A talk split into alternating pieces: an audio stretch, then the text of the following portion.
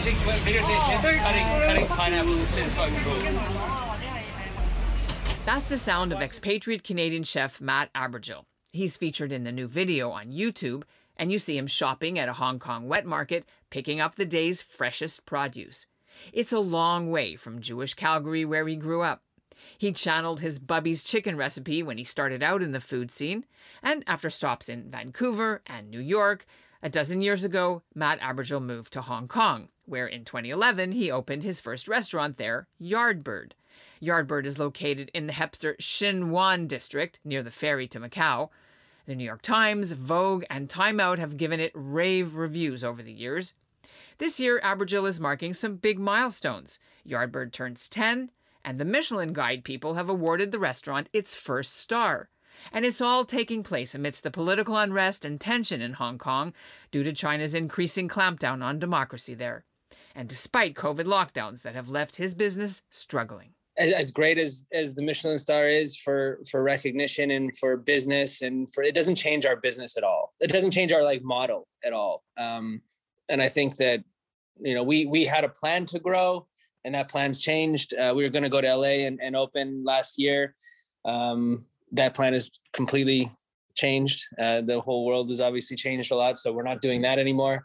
Um, it's just about staying focused here and, and being, you know, just just getting our foundation back to where it, it once was and and being really strong and just you know maintaining you know this, this is all that i think that uh, most of the world right now is maintaining. I'm Ellin Bessner, and this is what Jewish Canada sounds like for Thursday, July 29th, 2021.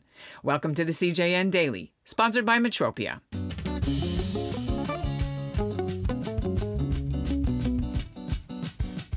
Of the 5,000 or so Jewish residents of Hong Kong, Chef Matt Abergel is probably pretty recognizable. For one thing, he skateboards and even hangs onto the back of buses while he does it sometimes, and I'm not even sure if that's legal. And he's very identifiable because he wears the Yardbird's iconic chicken symbol on his t shirts. It's a black and white chicken. The restaurant is famous for serving Japanese style yakitori meals that's grilled chicken on skewers. Coming up, we'll chat with Matt Abergel in Hong Kong. But first, here's what's making news elsewhere in Canada right now. Statistics Canada says Jewish people were not the most targeted in terms of hate crimes in 2020. That's the finding of a new report from the government agency. While overall hate crimes reached a new record, Jewish targets came in second after the black community. There were still 321 incidents of hate crimes against Jews reported to police in 2020, which is still up 5% from the year before, when the figure was 306.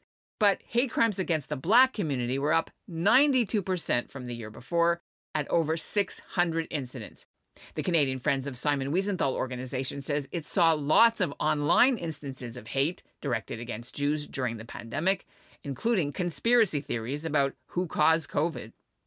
Meanwhile, in sports news, Edmonton's Jewish Federation is ready to welcome Zach Hyman to their city. Hyman's leaving the Toronto Maple Leafs for the Oilers hockey team.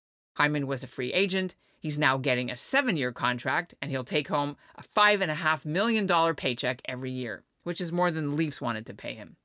Hyman spent six years with his hometown team, but as you know, Toronto suffered another epic collapse again in the recent Stanley Cup playoffs, and they haven't won a cup since 1967. Edmonton has won five cups under Wayne Gretzky and Mark Messier. The last time wasn't that long ago, it was 1990. Stay tuned to the end of the podcast today, and you'll hear from Hyman himself. Good morning. Morning. How's the weather there today?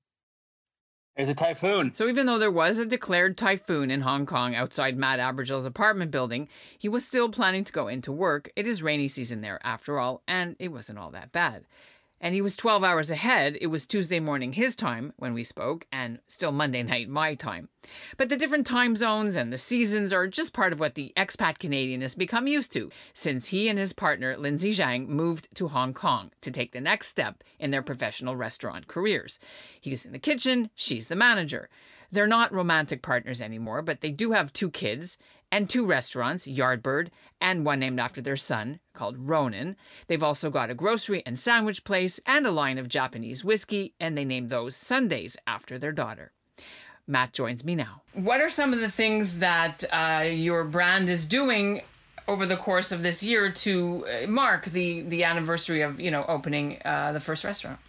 So we, we yeah, normally we have uh, just one huge party, um, and then um, this year we decided to do ten collaborations over the course of ten months. More, it's probably gonna be more like eleven months, um, and yeah, I mean each one is just kind of a a connection to a friend or to someone who's special to us or to a brand that supported us or people that we've gotten to know over the last 10 years or before um, and and just to try and kind of extend the celebration just to show appreciation to kind of an extended community of people that we've you know we've been in touch with a big part of our restaurant has always been people traveling to Hong Kong and hanging out in Hong Kong and obviously this last year has been not much of that. You mentioned COVID, so we should talk about it. What has it been like for you personally living in uh, Hong Kong during the COVID? Let's start with that, and and how how is it now? Um, well, for us, nothing's really changed as far like the as far as the we've been wearing a mask since last March, and we still wear a mask, and I don't imagine we won't be wearing a mask for a long time. Um, everybody here wears a mask. If you go outside of your house without a mask, that's weird.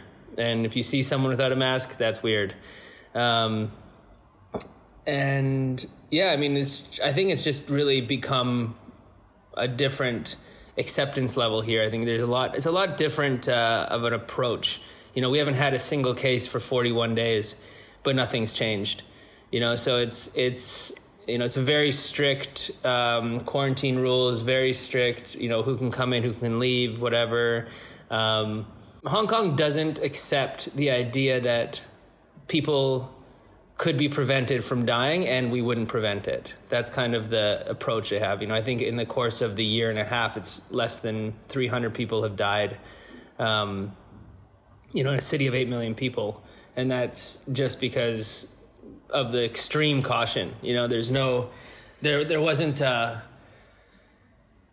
I think they just put like human life and they value the human human element of it over everything else, whether that's social welfare or or economic welfare or anything like that. So it's quite interesting um, to watch the rest of the world just you know talk about needing needing to reopen and having to reopen and everything falling apart while people are still dying. So yeah, it's interesting, but I don't know.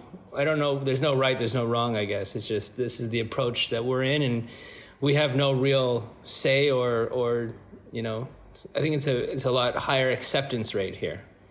So, for how long were you were you closed? Were you only takeout? How did that pan out?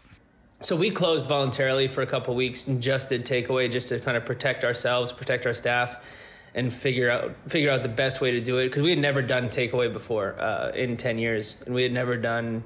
Yeah, we'd all we were we were never done lunch. We'd never done takeaway. We'd never done you know, so many things we'd never done. So we were trying to figure out things, and so we we closed for a bit. But then, I mean, you know, we're still under different types of restrictions. Um, most of the restrictions now are based on vaccine. So like if your if your staff is fully vaccinated, then you can open to a certain time with a certain amount of people and it's been a challenge, but you know we're still here, and you know we're really lucky. I mean, the government was actually super supportive in the beginning with money and you know with giving every all the businesses support monetarily initially. Uh, Did you have to lay staff off? No, we didn't lay anybody off. We didn't. Uh, yeah, we didn't.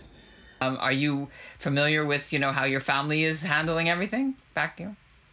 Yeah, I mean they're they're fine. It's funny because I talk to my I talk to everyone a lot, and you know that it's Alberta's Alberta's approach to it is is economy first and and everything else kind of second, which is kind of generally Alberta's approach to everything. Um, and you know, everyone just deals with it differently, and it's and it's a mass like you know like it's it's a it's it's the it's the popular vote basically like you know the way that people see things and like you know the, no no one was rallying against wearing a mask here nobody would protest because of where you live at the moment, and that has been a big uh, international condemnation, of course, of the the law that was passed a year ago. There's definitely people that I mean, it's definitely not normal. and it's definitely like been a huge shift in the paradigm of how people see the government um, and their reaction you know uh, between because i mean we going through going through the protests and the social unrest for the year before covid was if as as detrimental to my business if not more than covid. Um, on top of that it just took the toll on the city that it, it's it was insane just how quickly things shifted. That being said like again i think two people died in the whole year of protesting and social unrest.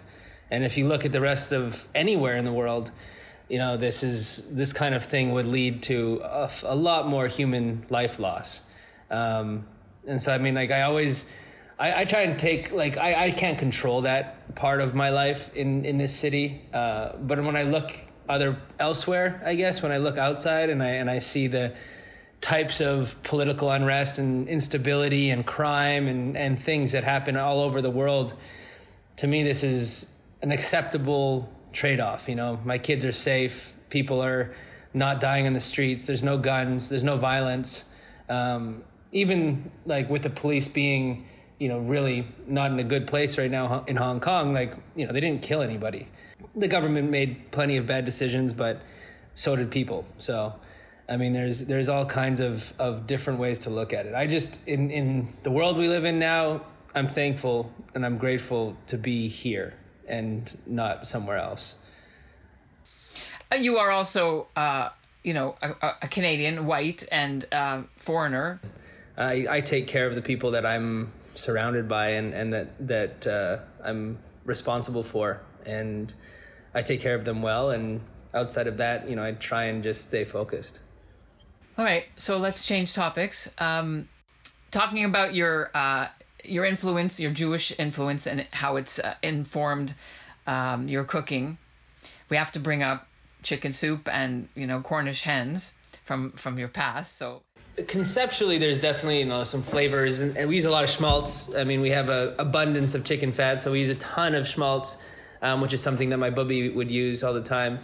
I think that mostly though it's it's about generosity. It's about you know being open to you know having people feeding people and taking care of people, and that's that's more the influence I think from my Jewish heritage and, and side than anything. Um, so, you know, I, I, think that's that's mostly where it comes from. You know, the, it's she's always there, and you know, you're always kind of thinking about the person you love most. You know, when when you're cooking, hopefully, um, and you know that's that's where that comes from. To get the latest on all their anniversary events this year, you can check out yardbirdhongkong.com. And that's what Jewish Canada sounds like for this episode of the CJN Daily, sponsored by Metropia Integrity, Community, Quality, and Customer Care. Today's listener shoutout goes to Marilyn Hayes in Montreal. She's the daughter of the late Saul Hayes. He used to run the former Canadian Jewish Congress organization for nearly 40 years. And we'll close the episode with a clip from Zach Hyman from his news conference Wednesday on why he chose to play for Edmonton. I think first and foremost, I think that you know most important to me is to go to a team that has the opportunity to win.